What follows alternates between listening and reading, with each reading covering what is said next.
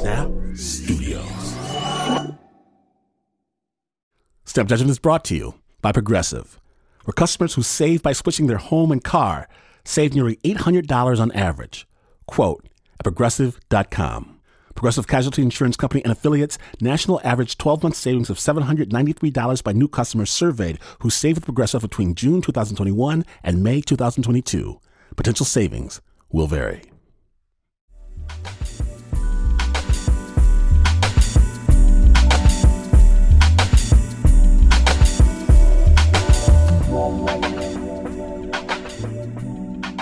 This week on Snap, we get to feature a collaboration with producer Briana Breen from the Lucky Podcast.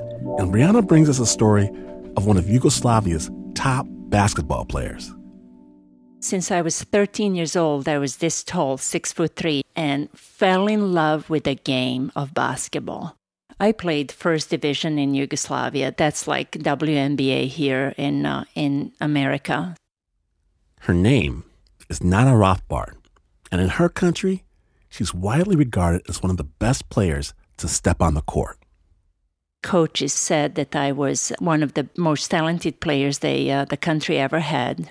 I loved it so much I never wanted to leave. I played uh, all the way until I found out that I was pregnant. And I remember that day we were wa- warming up and I just couldn't feel right. It felt like somebody's pulling my legs down. I couldn't jump, and then that week I found out I was uh, pregnant. So I, I didn't play, of course. I didn't play after that. Not a story takes place in 1992, about five years after she left the league and opened her own law office. Now married and a mother of two, she's focused on building a future with her family. But what Nada doesn't know is that the country she calls home is on the brink of collapse. My husband and I, my two little kids, four and a half years old and five and a half years old, we lived with my in laws.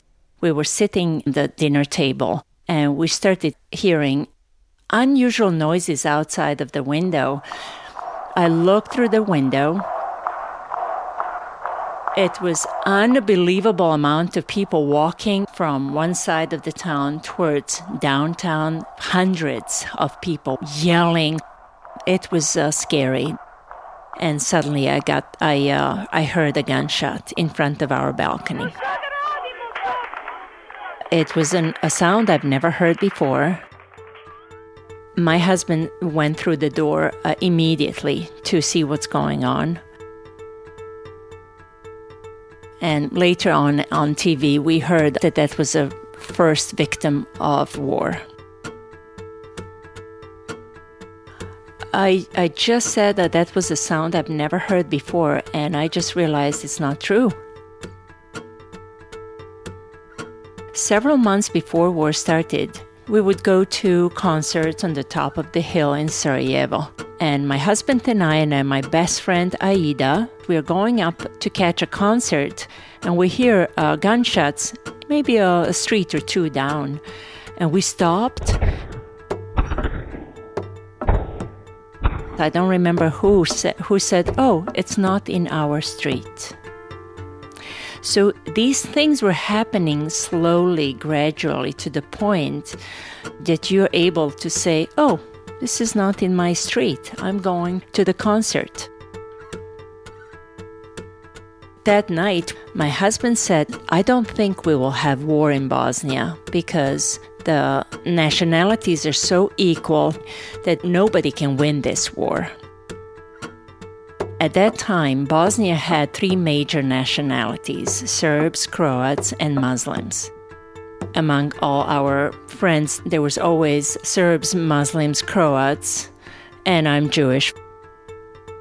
We had neighbors with all nationalities and religions. We were all friends. We celebrated everybody's holidays. My in laws were Serbs, and I learned how to celebrate their Christmas. We felt nothing will ever divide us. First 10 days, maybe, we had a somewhat normal life. Shooting was only during the night, and during the day, we were going to, to work. Kids were going out to play.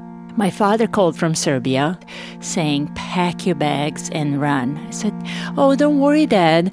They're just shooting over our buildings, they're not shooting at us. And he, being the only uh, Holocaust survivor in his family, was terrified. He said to me, Nada, if you have any chance, pick up your kids and leave. I remember saying, they will stop in day or two. Everybody's saying they will stop, and I want to keep working in my office.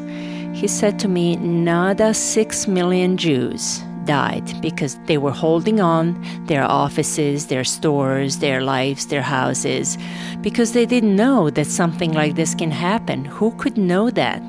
Who could predict something like this? But your entire family died in Auschwitz, so you know you don't repeat the same mistake. It took me at least 20 days to figure out that it's actually a war. In some level, I thought maybe somebody is shooting a movie about the war in my neighborhood. And I, I remember thinking that's pretty crazy thought. You, you know better. It's very hard to accept that your entire life is gone. Everything you ever worked for, learned, studied, accomplished, planned, it's absolutely gone. I went to work until one day. I was all dressed up and ready to go and and I remember grabbing the door handle. The biggest bomb exploded and it was in the in the middle of the day and I remember stopping and saying well they will be okay if I uh, if I'm if I miss one day and from that day I, I, I wasn't going to work at all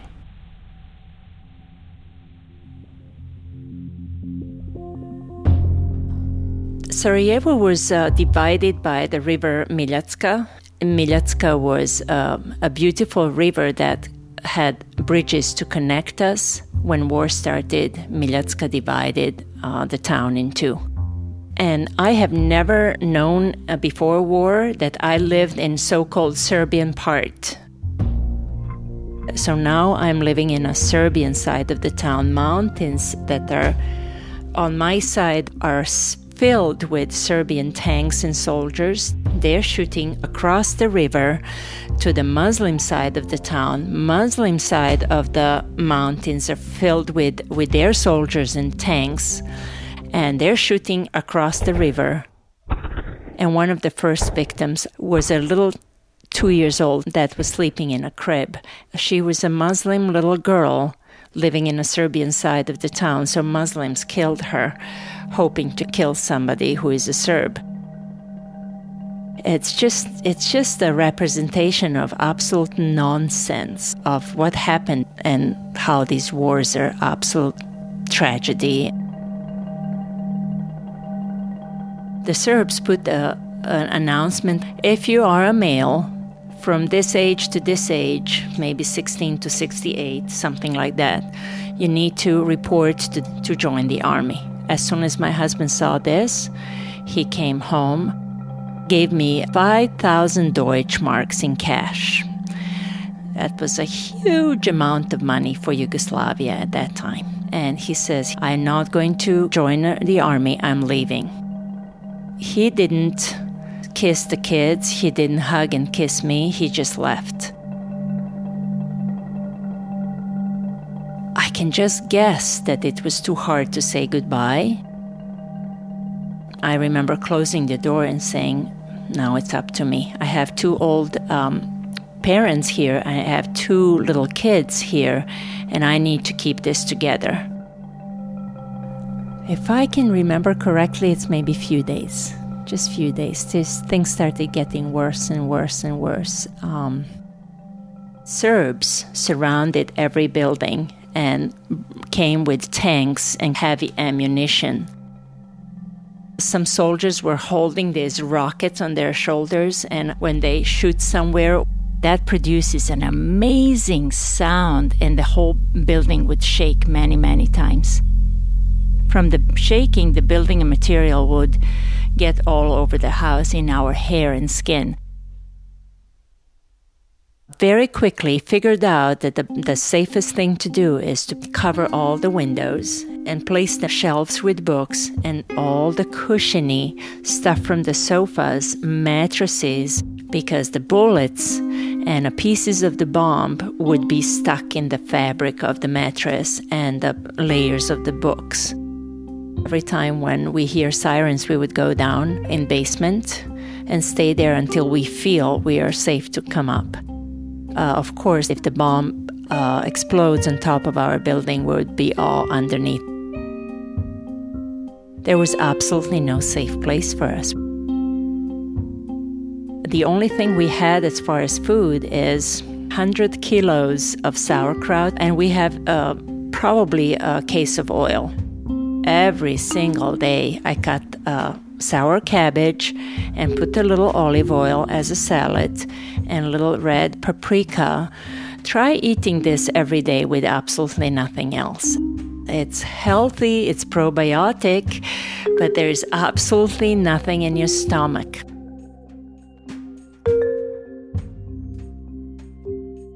One particular day, I experienced a horrible banging on the door. I open the door and I see 17 guys in front of me. I counted them all. The first guy standing in front of me is taller than me with a, with a line of uh, bullets across his shoulders and machine guns.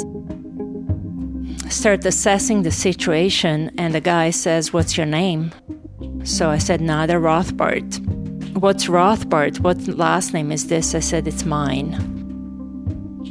He wants to know, Am I Serbian? He wants to know, Is he going to kill me or not? What is he going to do?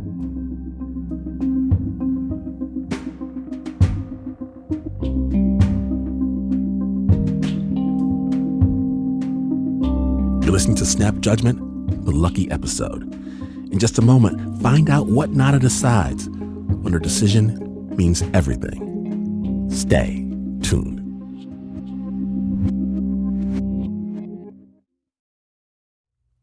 Support for Snap Judgment comes from Odoo.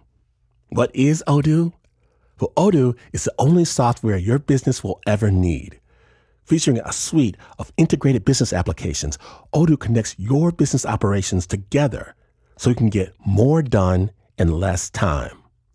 Odoo has apps for everything CRM, accounting, sales, HR, inventory, marketing, manufacturing, you name it.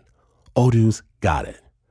To learn more, visit odoo.com slash snap. That's O-D-O-O dot com slash snap.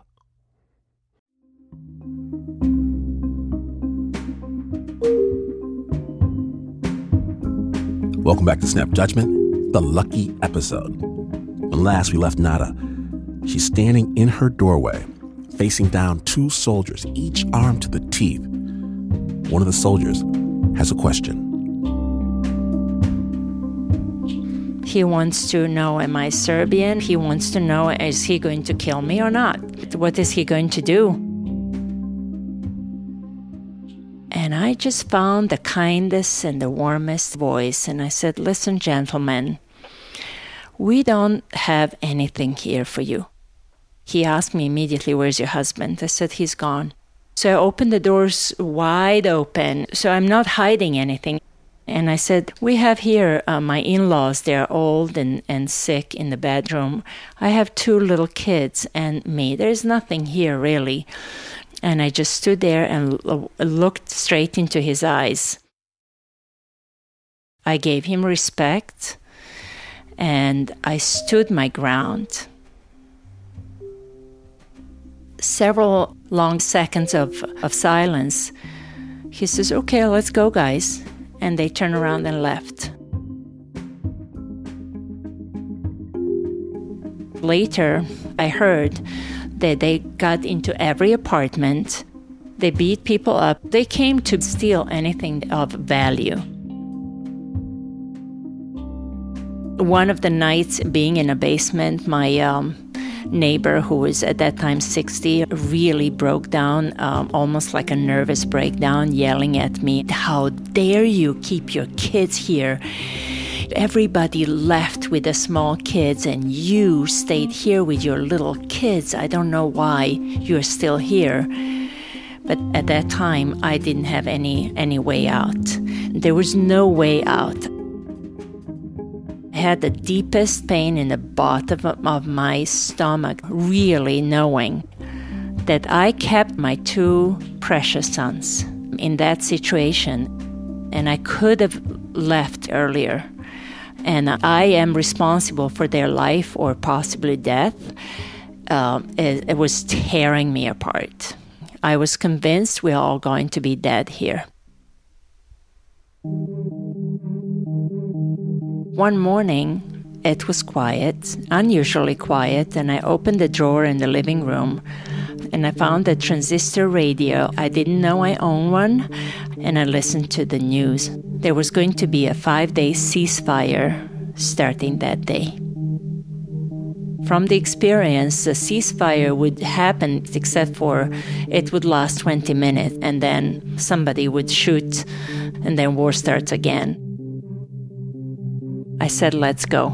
Put my feet into the first shoes I found I knew instinctively this is the place I will never come back again. So we walked out. My mother in law walked with us maybe for two minutes, and uh, she just said, Well, I will say goodbye.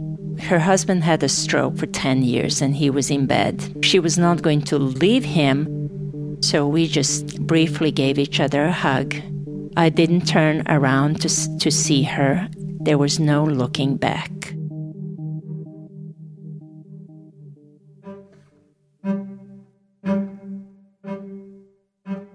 This is Yugoslavia as my hand. In the middle of the hand is Sarajevo. On the right side, more towards the north, is Serbia Novi Sad. We were going towards that direction, going to my hometown, when I saw a new formed barricade and around 50 to 60 women and kids kids crying and uh, women yelling, um, I want to go. And so everybody heard on, on the radio there will be ceasefire and they're trying to go. So the army is stopping us and saying, Who are you and where are you going? We are standing in the back of that line when suddenly one of the soldiers that appeared to be the main guy in that barricade uh, said, Hey, Nada, come here. Didn't know is it good or bad. And I started walking to the front of the line and I come close to him and I recognize him. He's one of these faithful fans from my basketball years that uh, meet you in a bus or on the street and says, Oh, I watched your game last night. You played really well. And I would always politely thank him and stop and talk to him. Suddenly, he's in a uniform and my life depends on what he's going to decide. We say, Oh, I, am going to help you. Hey, buddy, come on over. Help this uh, woman and these kids go to where do you want to go? The first place I, I had in mind to go was Pale, a little village, Pale, if I made it there, there was no bombing there. It's on the top of the hill where actually uh, Serbian uh, authorities and a president were located at that time. So if I make it there, I could hope to survive. So now this guy shows up with a car, beat up car full of ammunition, bombs, everything. He looks like bad news but he was asked to help us. Kids started to cry immediately. And I said, uh, Hey, don't worry about anything. This is a really good man. He's going to help us. And I made a crucial mistake. I gave him a $100 worth of money to motivate him to help us. He took the money, which was at that time a yearly salary in Yugoslavia. He took the money, drove us literally around the corner of that building, opened the door, and cast us out Get out of here, you piece of dot, dot, dot. And we just got out. Said, No problems, no problem. Thank you so much. Thank you. My kids are screaming and crying, and I hug them and kiss them and kneel down. I said, Everything will be okay. We'll be fine. So we kept going, walking, and suddenly there was a field full of women, uh, refugees, old women, and women with kids, and unbelievable amount of uh, army trucks. Every truck was full. And I thought I'm the luckiest person if I can get the permission to go in the back of the truck with my kids to get out of Sarajevo. And I uh, asked the driver, I said, Is this okay if uh, my kids and I go up there? He looked at me and my beautiful kids and says, No, ma'am, I will find something better for you. He walked me around and found me another truck, and I walked in the back of the truck, who was two thirds of the truck were ammunition and food. And there was uh, six soldiers. I put Robert the older son, on the farther side, the younger son in my lap, hugging both of them so they have no contact with any soldiers, and we started our journey. I thought this is it. These people are going to drive us and we're going to be safe.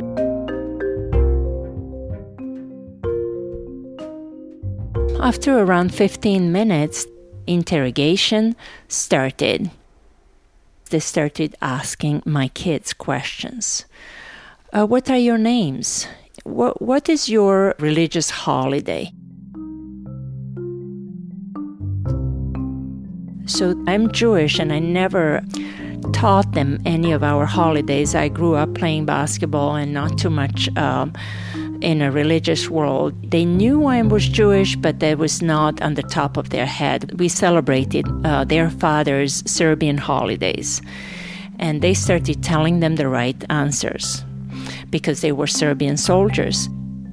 We celebrate Christmas, we celebrate this, we celebrate that. They said, What is your grandma's name? What is your grandfather's name? They just go, went through all the questions, and I knew for sure that they're, they're, if we were Croats or Muslims, they would uh, kill us, and that would be the end of it.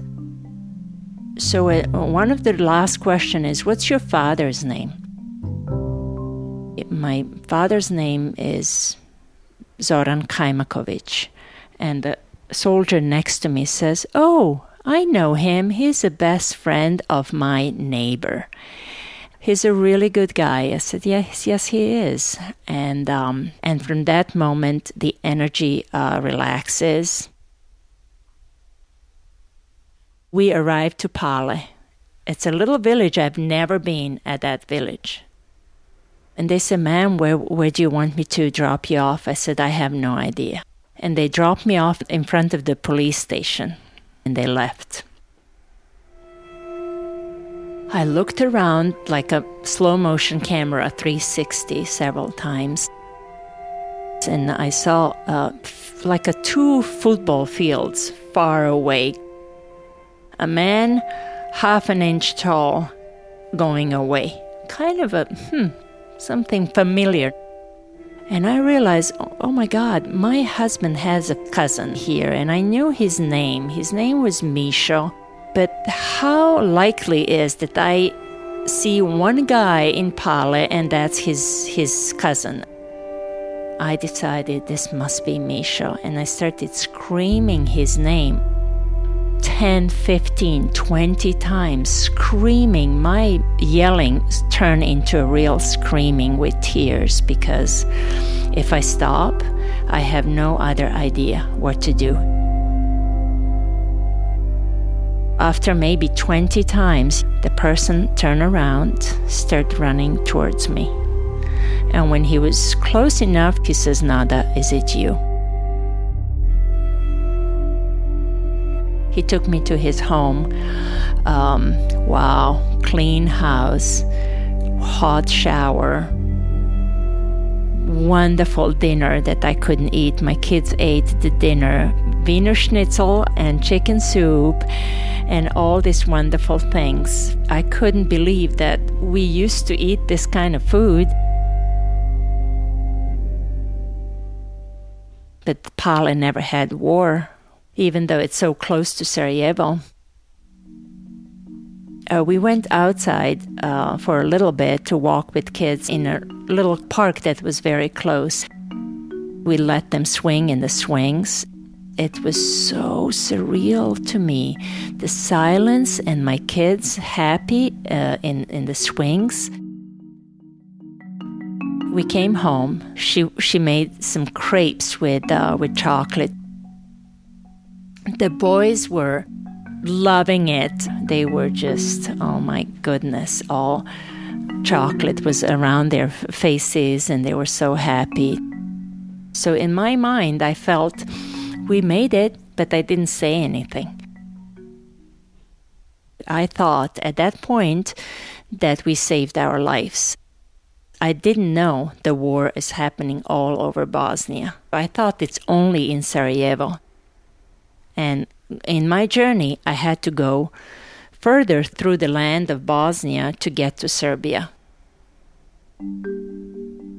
uh, Misha bought uh, tickets, uh, bus tickets for next day for 7 a.m. for us to go from Pale to Belgrade, capital of Serbia. I did manage to call my father from Pale and said we are getting uh, we are getting into that bus. In the bus, there was only women and kids below the age of being recruited for the army. And we started our journey that's usually five hours driving distance. I remember seeing villages bombed, whole village emptied. I saw uh, killed big animals like cows and horses on the edge of the road. Throughout that journey, we were stopped by at least 13 very unusual group of men several of them had some kind of a army uniform, some of them didn't. They would come in and ID every single one of us, and then they would leave. It would repeat over and over again. There was a grandma in front of me on the other side of the bus that was hiding um, a young teenager who would be uh, in that age bracket to join the army. And every time somebody stopped the bus and these weird characters walked in, he would go underneath the seat and she would cover him with a blanket. And I have a feeling it was for a reason that he was right there when where I was sitting. I would start talking to the guy and kind of uh, distract him to take him away from this boy. I never talked to the grandma, I never talked to this boy. Bus was absolutely full of passengers. Nobody exchanged one word with each other. Several hours later, the bus stopped uh, again, and there was a new border in between Bo- Bosnia and Serbia. There was no border in between our republics before. So, a little man made kiosk and a soldier. He says, You need to turn around, go back to Sarajevo because Serbia, Serbia is not accepting refugees anymore. As soon as I heard that, I took my kids and I walked outside, and the soldier said, What are you doing, ma'am? I said, I'm not a refugee. I am from Novi Sad. I'm going home. I'm not a refugee. And they both says, "Ma'am, go back to the bus." So it's war, so you don't I mean, I tried. I tried not to go back to Sarajevo, wouldn't you? Go back to hell? I would I would rather walk uh, for days than go back to get killed.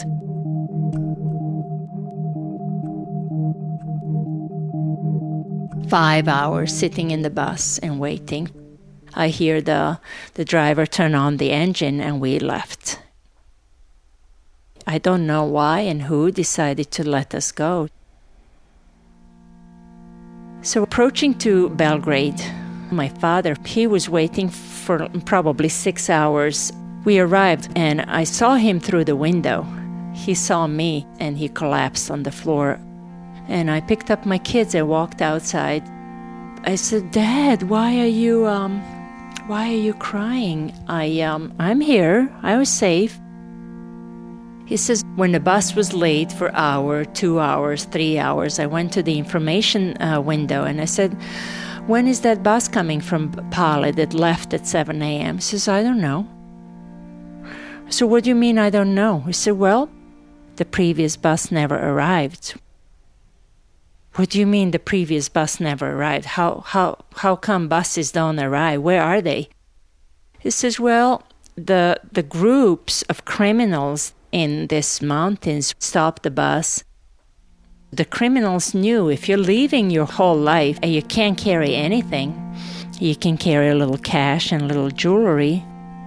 So they killed everybody in the bus to steal little valuables. When my father heard that, he is the only person surviving um, Holocaust, and his entire family, including his nine years old sister, died in Auschwitz uh, he just he just couldn't handle this. He decided to stay there until I arrive.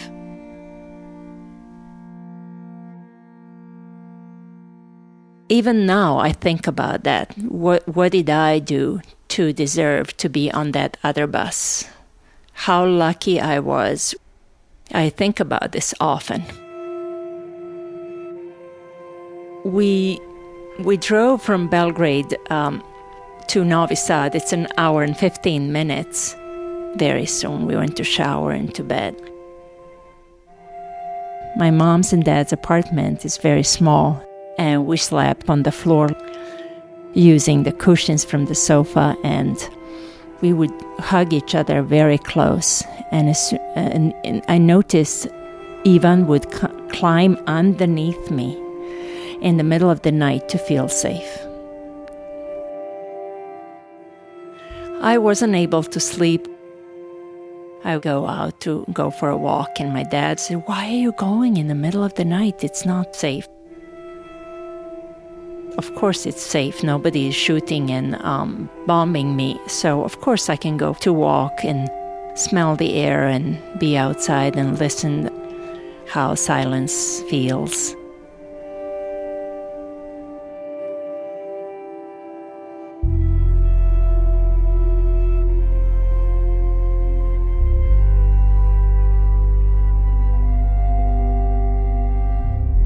Nada's husband made it out of Sarajevo safe and sound. He reunited with his family after a hundred days apart on a train station platform in Budapest.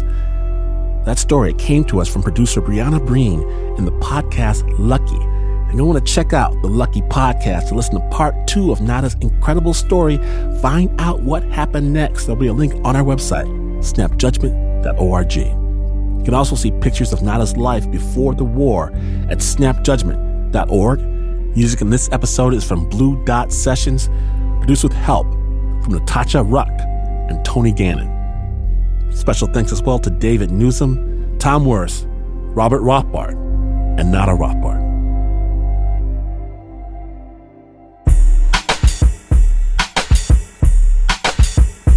Now, Glenn, Glenn, that was an amazing show. I wonder I wonder where we can find more incredible Snap Judgment programming. Friends, have I got news for you? Stunning Snap Judgment episodes, including The Badlands, Fargo, Inside San Quentin with Ear Hustle, and the Senior Year Mixtape, where we follow behind a group of high school seniors for a full year and what we discover. Lord have mercy. All of this and more on the Snap Judgment podcast for free.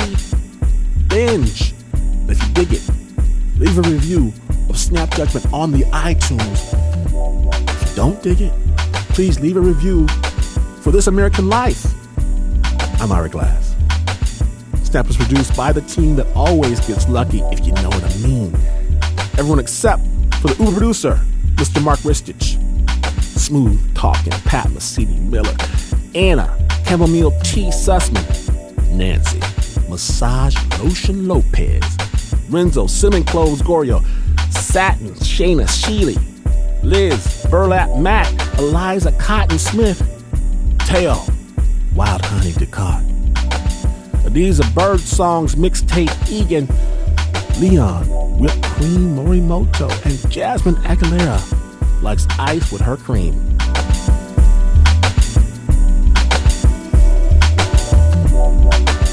And even though this is not the news, no way it's just the news. In fact, you would hit every lottery number the announcer calls out for the big prize, only to realize you're looking at last week's ticket. You would still, still not be as far away from the news as this is. But this is PR.